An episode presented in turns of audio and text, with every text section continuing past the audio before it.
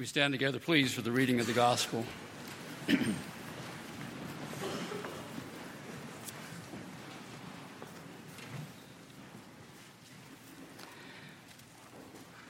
From Luke's gospel, the third chapter, beginning at verse 7. John said to the crowds that came out to be baptized by him, You brood of vipers, who warned you to flee from the wrath to come? Bear fruits worthy of repentance. Do not begin to say to yourselves that we have Abraham as our ancestor. For I tell you, God is able from these stones to raise up children to Abraham. Even now, the axe is lying at the root of the trees. Every tree, therefore, that does not bear good fruit is cut down and thrown into the fire. And the crowds asked him, What then should we do? In reply, he said to them, Whoever has two coats must share with anyone who has none, and whoever has food must do likewise.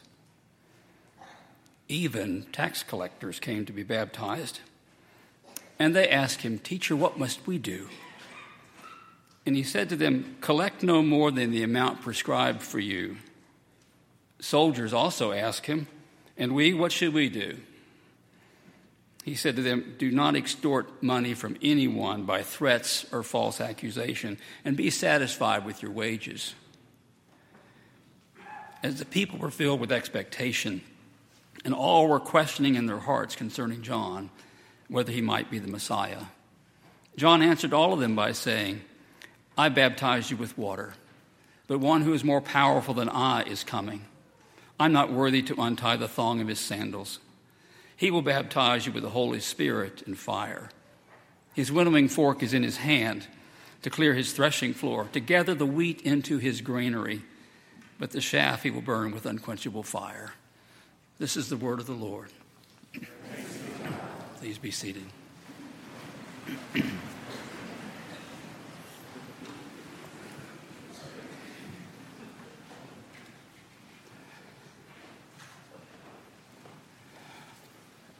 In the early 1970s, while in seminary, I was the pastor of the Hopewell Baptist Church in Henry County.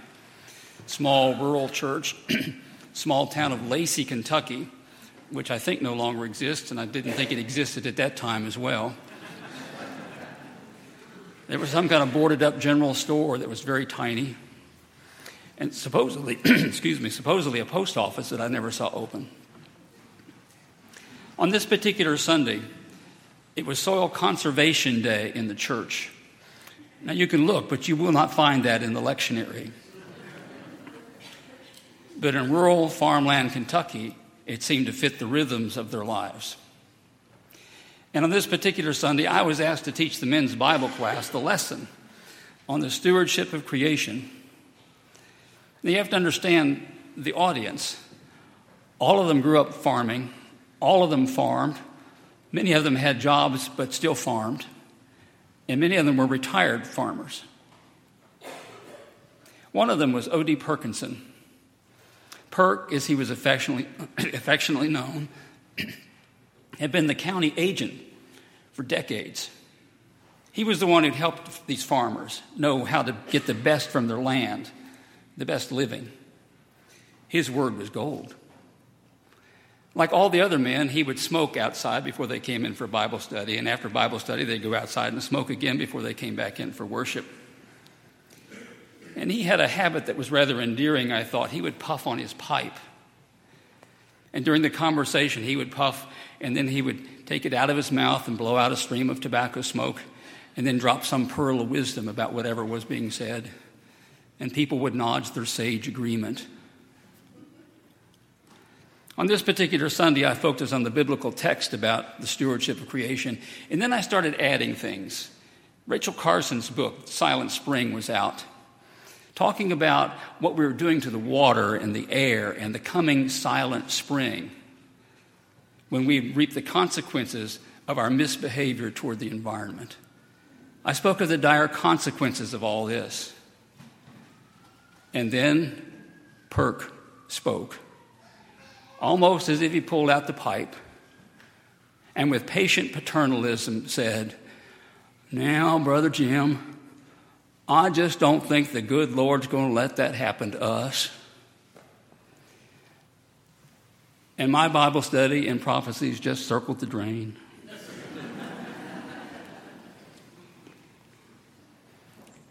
Reflecting on his word, I think he was saying that they were faithful people, faithful to the land, faithful to farming practices, faithfully coming to church, faithfully maintaining the order of things that they inherited from their forebears. That therefore they were the people of God and exempt from the consequences of environmental disaster. I have fond memories of Perk, but recalling that moment makes me sad. Because the question that needed to be asked never got asked. The question is, what then should we do? John the Baptist was better at this dire prophecy stuff. He started out by telling them, Don't talk to me about your ancestors. Don't tell me you're God's people. This is about behavior, this is about how you live. And they responded with the question, What, what should we do? It's important to notice who he's talking to here. The chapter starts out with all the upper people, the, the powerful people, the rich people Caesar and the governors and the religious leaders. But by the time we get to this passage, it's about the crowds. It's just everybody else. People who live day to day, hand to mouth, struggling, just getting by, living in a land where they are occupied, where they are put down, where they are caught. And he says to them, What you need to do is live generously and honestly and kindly. And he's telling people who feel powerless about the power they have the power to choose their responses, the power to refuse to let somebody else's meanness and callousness direct their lives. He says to me, You have two coats, give one away. Most of these people didn't have two coats. Not surprising that many of them would not have one. I thought about going through my house and counting the number of coats that are mine. But I would probably be embarrassed to tell you, and I don't want to hear what John the Baptist would say to me about that. He's talking to them about living sacrificially with such a generosity. And the tax collectors, oh my. We might see a tax collector going to the door. They saw a giant cockroach coming to their doors. The taxes originated in Rome and Caesar to pay for the empire and also to pay for the occupation of their land. And it went through several layers of people, and everybody added a taste. And by the time it got to the people, it was onerous. And those who collected the taxes were betrayers. They were hated and they had earned that hate. You can almost hear them whisper, What should we do? Because they don't want to be seen. And he says to them, Live honestly. That's a radical change from what they've been doing.